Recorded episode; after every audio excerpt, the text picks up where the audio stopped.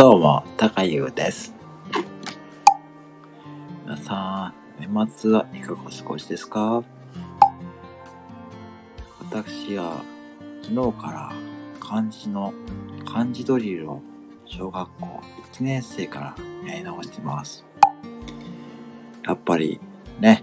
ライブとかで漢字が読めないのってとっても恥ずかしいですよね。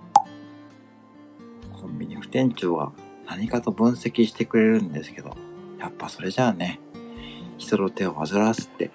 社会福祉士とじゃ失格だなと思ったんです。だからね、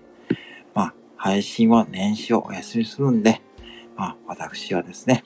まあ、あのですね、年始のその時間を使って、まあ、漢字ドリル1年生からね、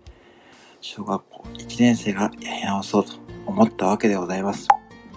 でもね、皆さん勘違いしないでくださいね。コンビニ副店長は煩わしいからといってですね、そんな漢字ドリルをですね、練習し始めたわけじゃなくてですね、まあ、あくまでもね、私のね、まあ自分のね、スキルアップ、キャリアアップのためにね、するのであって、そこだけはね、誤解しないように言っておかないとね、またね、コンビニ副店長が調子に乗ってね、私のね、変な似顔絵を、といけないんで、まあ、そこだけは言っておこうかと思っています。なので、皆さんもね、そんな有意義なことをされて、年末年始過ごしてみてくださいね。高井優でした。